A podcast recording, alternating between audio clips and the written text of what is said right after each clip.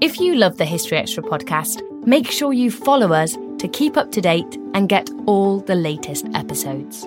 Thanks for your support, and I do hope you enjoy this episode. This episode is brought to you by Indeed. We're driven by the search for better, but when it comes to hiring, the best way to search for a candidate isn't to search at all. Don't search, match with Indeed. Use Indeed for scheduling, screening, and messaging so you can connect with candidates faster. And listeners of this show will get a $75 sponsored job credit to get your jobs more visibility at Indeed.com slash History Extra. Just go to Indeed.com slash History Extra right now and support our show by saying you heard about Indeed on this podcast. Terms and conditions apply. Need to hire? You need Indeed. This episode is brought to you by Visit Williamsburg.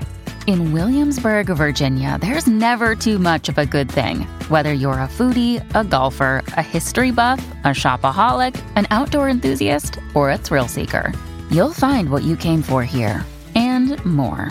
So ask yourself, what is it you want? Discover Williamsburg and plan your trip at visitwilliamsburg.com. Have you ever wondered what it's like to bite into Nerds gummy clusters? They're fruity. Tangy. They're gummy. And they're crunchy. Nerds Gummy Clusters, a union of fruity sweet gummy and tangy crunchy nerds. Unleash your senses. Shop now at nerdscandy.com. Welcome to the History Extra podcast. Fascinating historical conversations from BBC History Magazine and BBC History Revealed.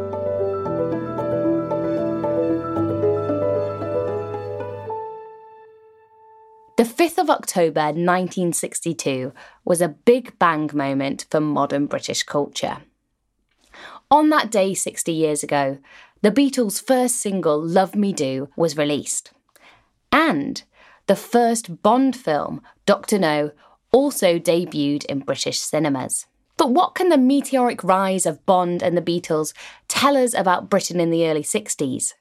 And what impact did the extraordinary success of these pop culture giants have on the nation's global image?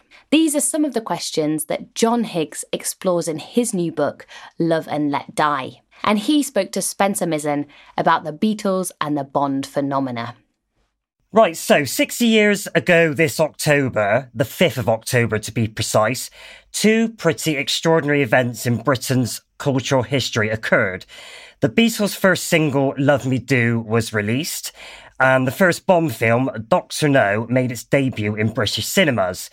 Now, John Higgs has written a book about this extraordinary co- coincidence, and he joins us today to chat about these two cultural phenomena and how they changed the course of modern British history. Hi there, John. Thanks for joining us today. Hi, Spencer. Good to talk to you. So, John, can you begin by taking us back to the autumn of 1962? I mean, some of our listeners will no doubt be able to remember this. I mean, what sort of country was Britain 60 years ago? It was a country that was really without a story to define it. It had come out of the austerity years and the post-war years, but probably more importantly, things like the, the Suez crisis had, had happened.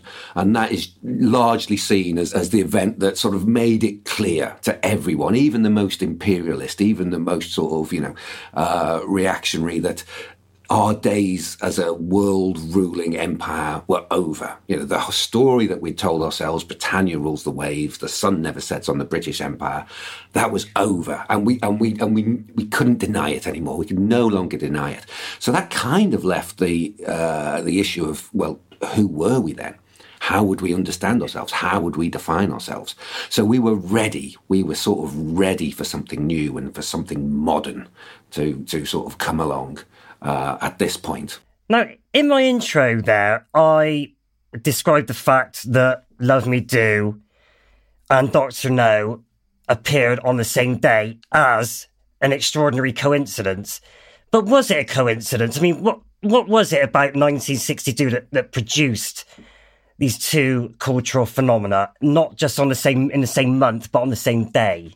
Yeah, I mean, it is. It is just one of those lovely, weird coincidences that it was, you know, the same windy Friday afternoon in October that these two uh, giants, these cultural giants that would come to define how our country was seen around the world, these huge global successes, uh, appeared. You know, most countries would, would kill to have, you know, uh, a global success like any of those. To get two on the same afternoon is just, is just, is just crazy. But they don't the fact that it is a coincidence sort of fits because neither of them really make any sense. They're both a lot weirder than we give them any credit for.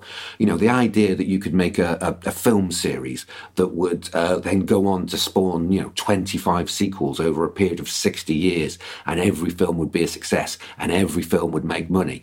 It's madness. No one can do that. You know, plenty have tried but no one believes that that's a plausible thing. And in, in the same way, the idea that a band could do what the Beatles have done, you know, is just absurd. So the normal rules don't really apply around these things. It's looking at Bond in comparison to other films or Beatles in comparison to other bands doesn't really get you anywhere. It's kind of useful just to sort of look at them as these monsters, really, these monsters in our sort of cultural ecosystem, and that have their own rules, and and that uh, and you know that define us as much as we define them at the same time.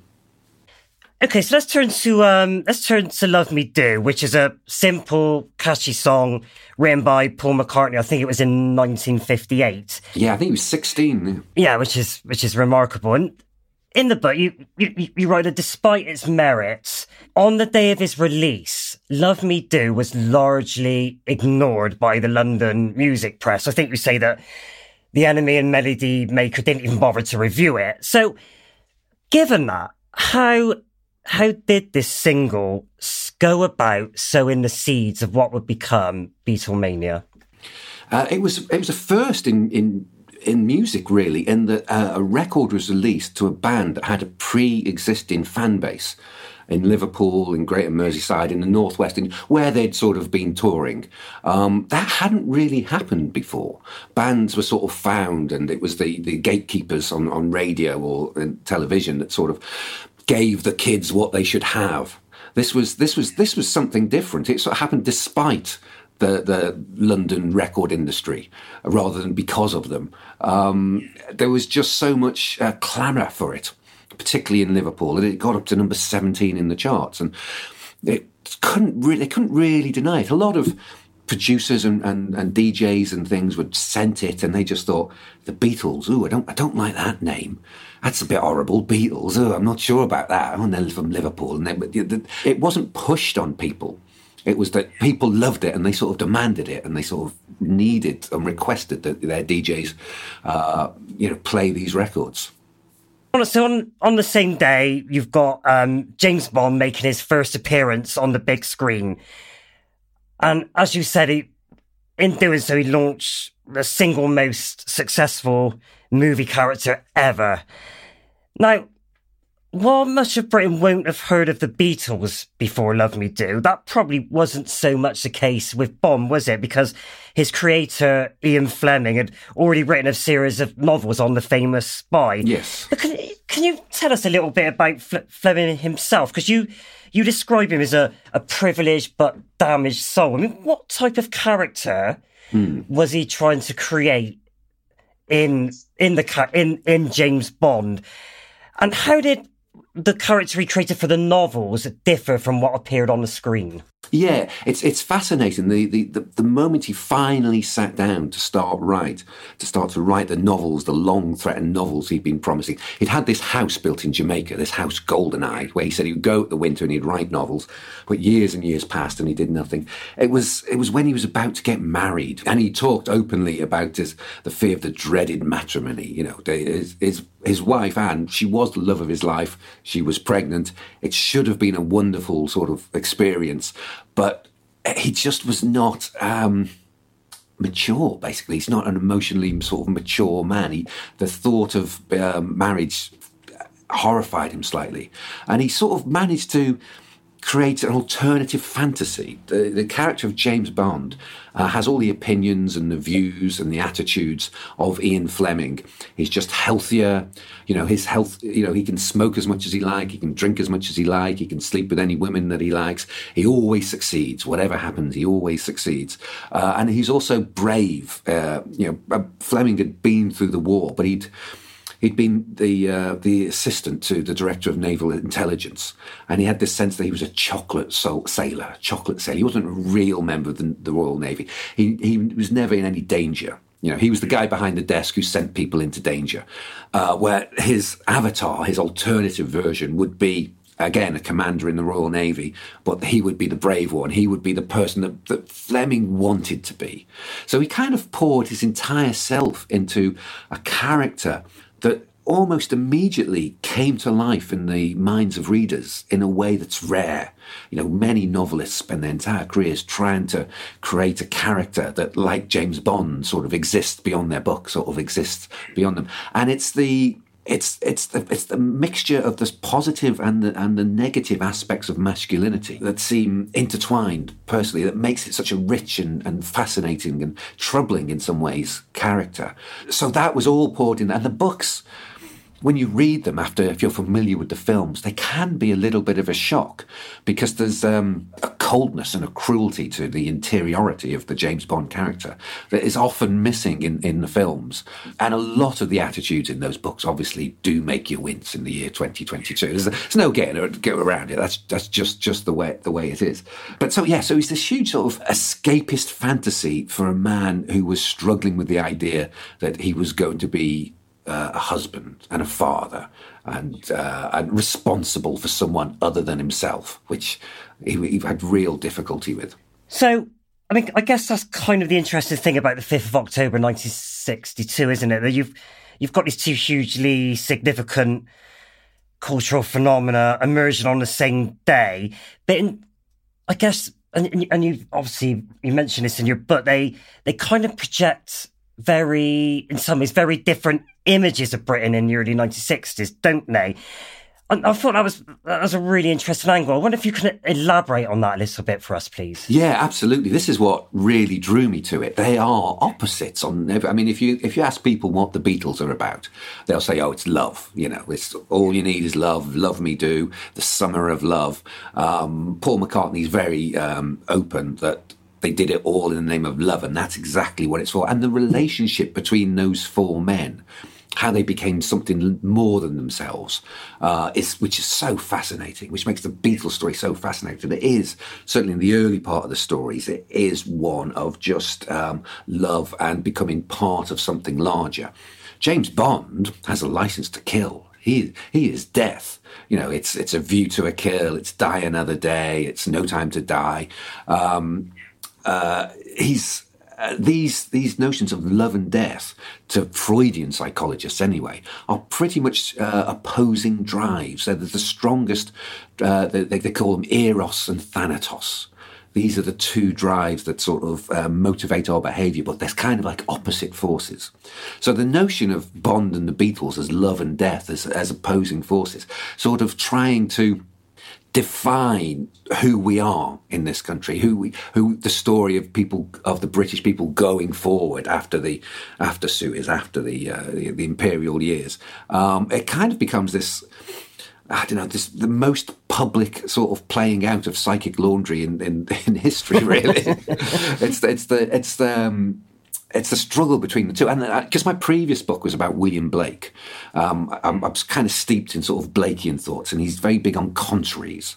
Uh, he views the world in contraries. You know, we, we, you can't have long without short or hot without cold. You need them both. So he writes about the marriage of heaven and hell because you can't have heaven without hell. As he says, it's the, it's the dynamic between these that's the interesting thing, rather than just studying one of them or, or the other. It's the dynamic between that reveals a lot more. So just by putting Beatles and James Bond next to each other and telling their stories as they sort of go forward, it just does reveal an awful lot about us, really, and, about the tensions between the ideas they're putting forth and the, and the visions of how we should be and, and, and, and what it means, particularly about it, to be male, to be, you know, about masculinity sort of going, going forward. Um, it was just too rich a, a subject to, to turn down, I think. so these are both very British phenomena. So why did the rest of the world lap it up so eagerly, do you think? Yeah, that's a great question. Because uh, there's no reason they, they sort of should have, except that they were great you know, ex- except that they were genuinely, genuinely unique and, and, and special.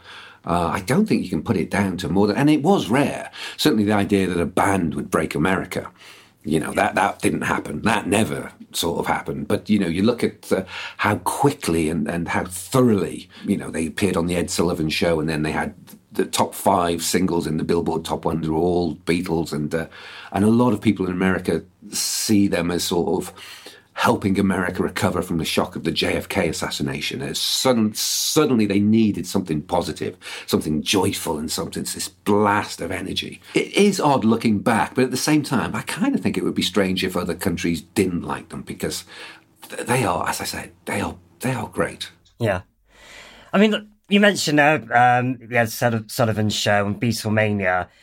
Uh, you've got like the screaming fans at uh, Shea Stadium, you know, timeless images of the 60s.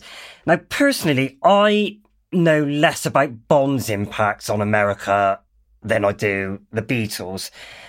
I mean, how voraciously did American cinema goers fall or lap up the Bond films? And, and, um, and how did Bond change American perceptions of Britain? Great questions. Uh, the, the interesting thing with when Bond was a success, um, suddenly there was this outpouring of spy films.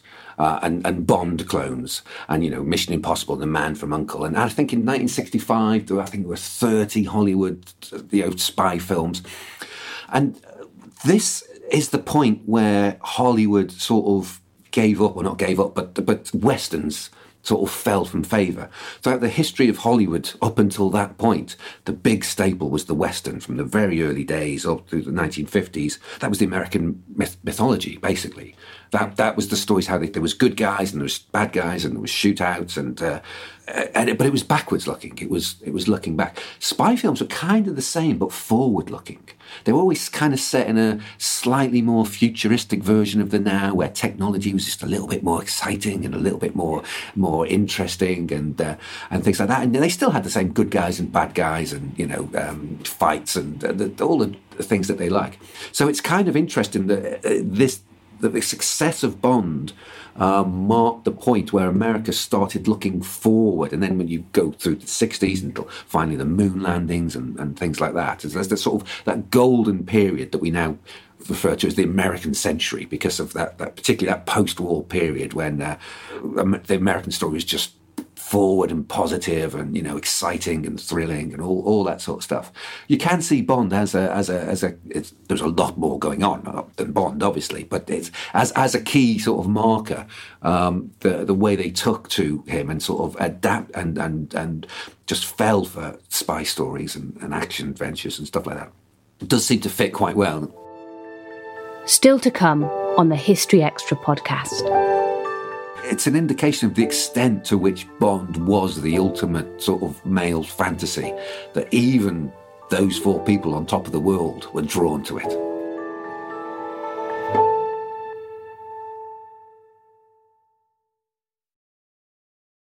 This episode is brought to you by Indeed.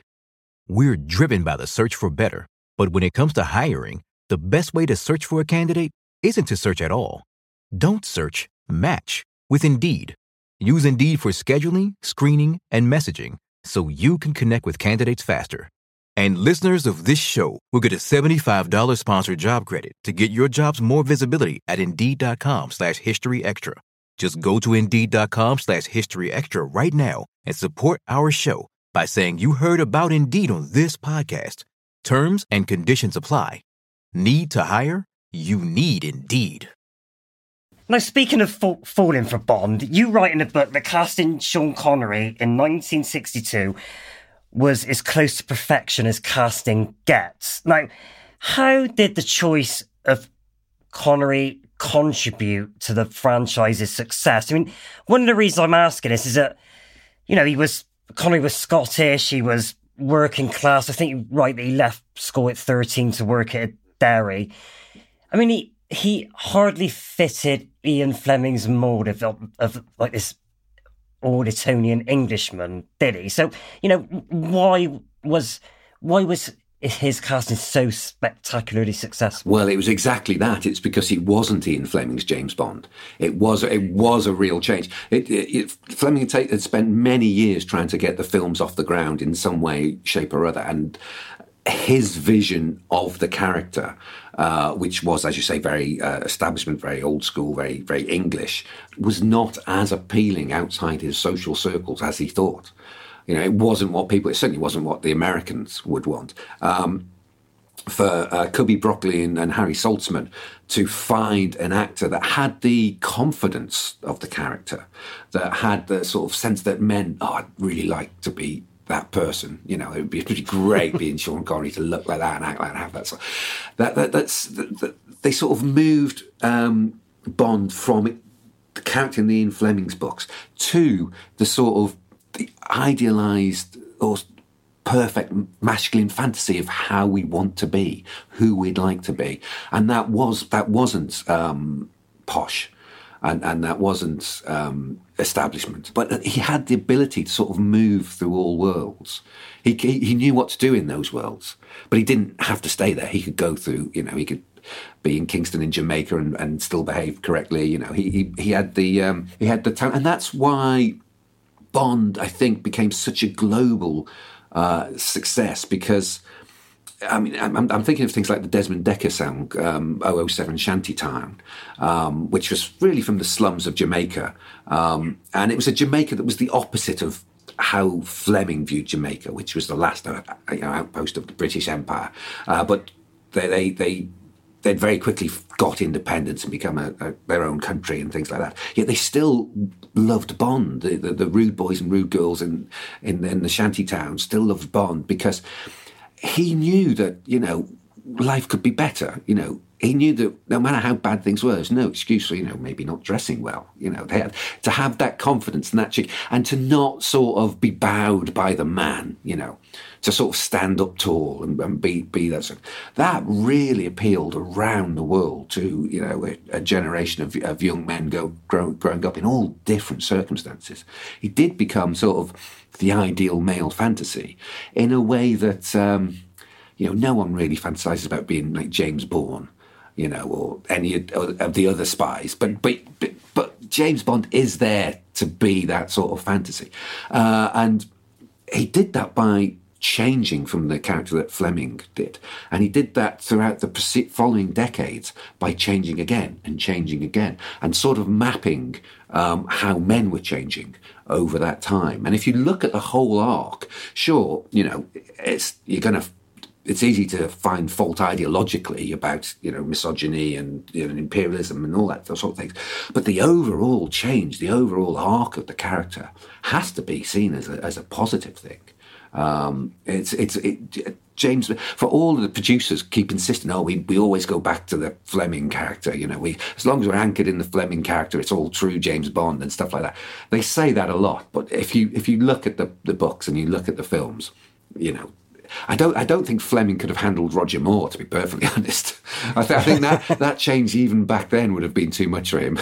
okay, so let's fast forward a couple of years, and you've got um, Sean Connery uttering the the famous line in in Goldfinger, in which he says, "My dear." Girl, there are some things that just aren't done, such as drinking Dom Perignon 53 above the above the temperature of 38 degrees Fahrenheit, that's as bad as listening to the Beatles about earmuffs.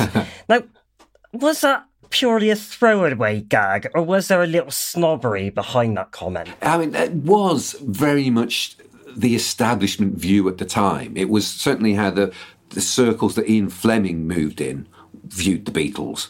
Um, uh, it was, and one of the one of the things that set me off writing this book was I found a thing written by Hanif uh, Hanif Kureishi uh, when he talks about being in school and how his music teacher. Uh, told them the Beatles didn't write their own songs. They were taught this at school that it was a trick. It must be, you know, the, the well-spoken, you know, George Martin or Brian Epstein were doing it, and it was all a hoax because for the music teacher, uh, and Hanif Kureishi is really insightful about this. Uh, he know he, I think he writes that he knew that to admit that the, the Beatles were doing it would take too much away from his entire worldview. What he meant by this was that um, the music teacher believed that you know people who went to the right schools, came from the right families, had the right backgrounds, were better. They were superior to people who weren't. And the idea that some, you know, some oiks from Liverpool could be self evidently so much more talented than the people who had gone, had the right backgrounds and were from the right families, really blew a fuse in their minds. It really sort of sabotaged their sort of their entire, entire worldview. Because if it was the case that, you know, you know, talent, creativity, imagination, hard work, if these attributes were spread equally throughout the population and not just concentrated, you know, in the in the uh, the children of the of the wealthy, then their entire way of understanding the world just collapses. It just became, it was too much. And so when the Beatles were given MBEs, um, that was a really strong political act by, by Harold Wilson. It sent quite a message. And the, the fury that it, it raised in a lot of people seems odd now. It seems odd. Of course, you give the Beatles the MBEs, they're so successful. You know, we have no problem with that. At the time, uh, it was a real challenge to this hierarchical sort of establishment worldview. Um, and that's why Harold Wilson did it. You know, and it has been very effective. It has it has altered well the, the following sixty years of British culture to a really profound and important degree. I think. So, would you argue that the Beatles' success, and also, I guess you could say Connery's success as well, is is changed expectations about what working class people can achieve in the realms of music and film. Yeah, absolutely. I mean, it used to be the case that people would pretend to be upper class right? They would they would adopt the RP accents to, to, sort of get on. Now it's the case that people who do come from you know a, a, very privileged background, an aristocratic background, a wealthy background, they pretend not to. They pretend, they pretend to be working. They, they pretend to have worked for all this, you know. Um, and there's, there's hilarious figures, um, you know, about particularly people in, in the entertainment industry, actors and and uh, and musicians who now the way the the economy is, it's so much harder for working class bands to sort of keep going and you know find a place to live in live in London for cheap. That doesn't happen anymore. You know, you, you kind of need a bit of family money behind you to sort of establish yourself in in these fields anymore. Much to the detriment of British culture, I think. Um, yeah, that that has been a real change. But um, deep down, we sort of recognise that being handed something makes you lesser you know, the, people who have earned it, we, we respect more and we value more. And that is a real change. And that does, you can change, you know, follow that back down to that, that decision to give the Beatles MBEs and things like that. So we kind of know what Ian Fleming thought of the Beatles. I mean, what did the Beatles make of his creation, Bond? I mean, did did the James Bond franchise have any kind of impact, influence on their creative output? Yeah, it, it, it, did. And it's kind of interesting because if you look at the Beatles, particularly say 1965 Beatles, when they've, you know, they started off as this, what Paul would call a good little rock and roll band, and they sort of achieved everything they could possibly achieve. They, they, they uh, became more successful than they could ever possibly have dreamt. And it must have kind of looked like they were, they were on top of the world and maybe they'll sustain it for a year or so and then it would all fall away. There wasn't really the sense of the, you know, the, the great artistic leaps they were going to make in the coming years at that sort of point. Um, they, they were on top of the world, but they still needed, you know, a dream, a fantasy, what what to be, you know. So it's very telling for their second for their second film. They basically went, "Oh, let's make a Bond film. Let's let's put ourselves in a Bond film uh, and help." Uh, although it's a spoof, it's so um, it's so obviously meant to be a, a, sort of a Bond film. It even has you know scenes shot in the Bahamas for tax reasons rather than plot reasons, and you know scenes in the Alps and the skiing and all the things we'd sort of sort of associate. They had the, a, a version of the Bond theme in it and, and all those sort of things. Uh, and it, you know, it didn't kind of work as well as their previous film. Um, becoming James Bond wasn't enough, you know, and it that did sort of push them into finding something new and finding something better and becoming the later Beatles that we that we already know. But I mean, George Harrison, he loved his fast cars. He was an absolute womanizer. You know, he wore 007 t-shirts.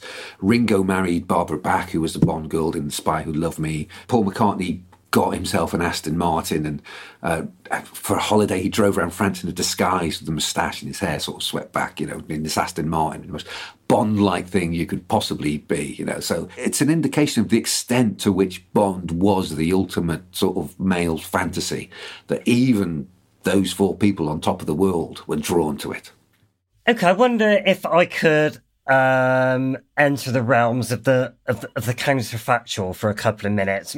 Just wanted to ask you your opinion on, on how different the 1960s would have been if the 5th of, 5th of October 1962 hadn't happened. If, you know, the Beatles hadn't recorded Love Me Do and had become a fell covered band or something, or Fleming's novels hadn't been converted to film, do you think the swinging sixties would have still occurred? Well, a lot. It, the, the, it was the country was very ready for change, um, and what was the de- just things like demographics, sort of an economic boon, all these, all these, everything was ready. The arrival of you know seven-inch singles, the, the changes in radio, and things like that. You could see it needed something, but I mean there's, there's an argument that it hadn't been the Beatles, it would be someone else, like a similar band, like maybe Gerry and the Pacemakers would have been.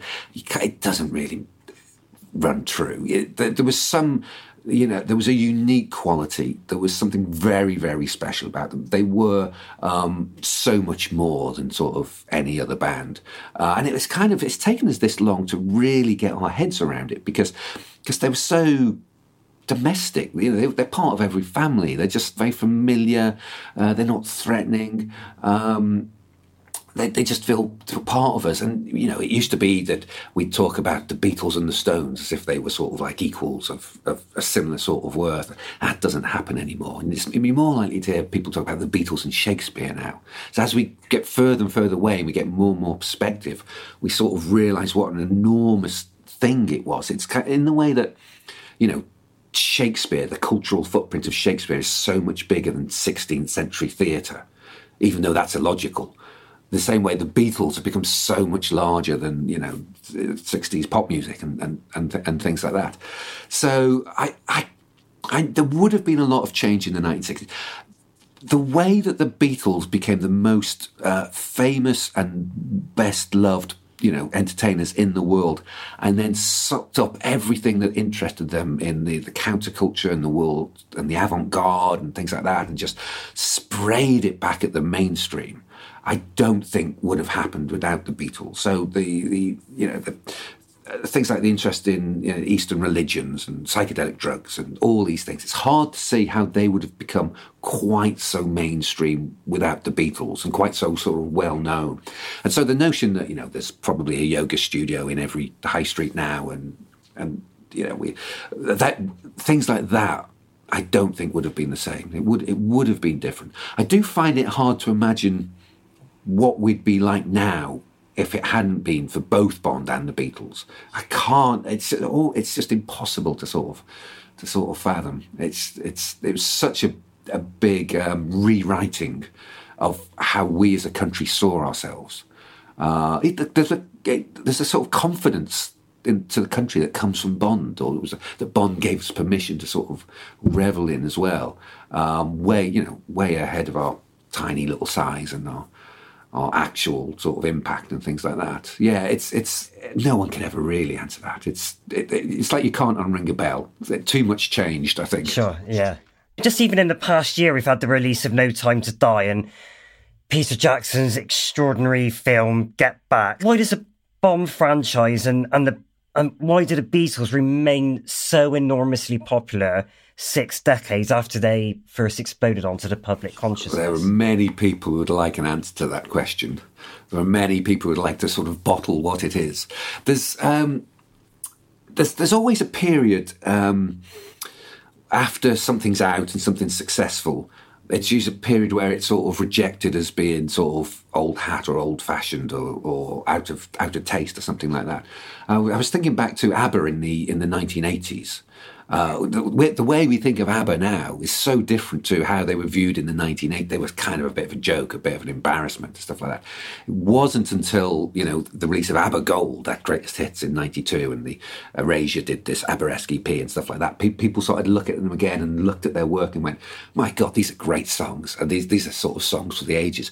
It's kind of like things have to be sort of cast into the ocean of culture where they can sink for a bit. But if, you know, things that were of their time, but only speak to their time, they all just sort of fade away.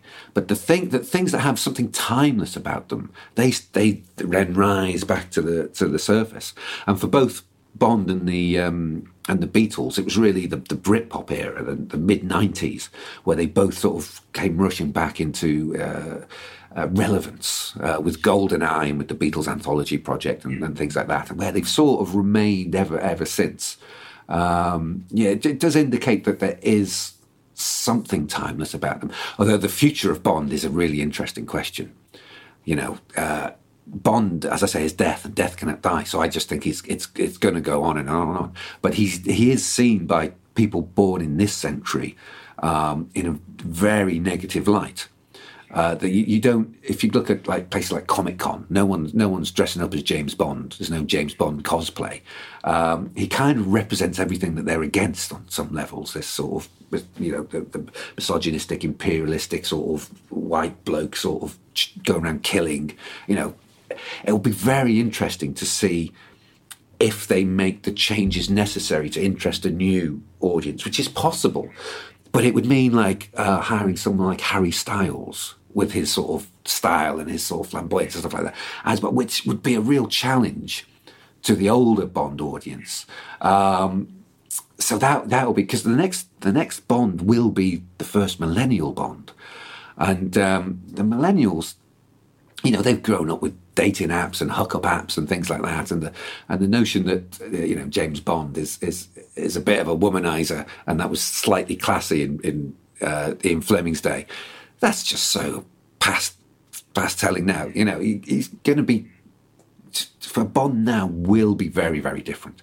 And for a lot of people, it will be difficult. And it's the extent to which the producers are prepared to give the existing older audience something that they recognise or the extent to which they sort of realise that in the long run they're going to need a younger audience and they'll have to change with it. In the way that Doctor Who has, has, become very good at sort of changing for the younger audience. Whether Bond can do that, that will be very interesting to tell. That was John Higgs. Love and Let Die is published by Weidenfeld and Nicolson. John has appeared on the History Extra podcast before to discuss a very different cultural phenomenon the otherworldly creations and extraordinary life of the eccentric poet and painter William Blake. Just search for William Blake in your podcast feeds to bring that up. Thanks for listening to the History Extra podcast. This podcast was produced by Sam Leal Green.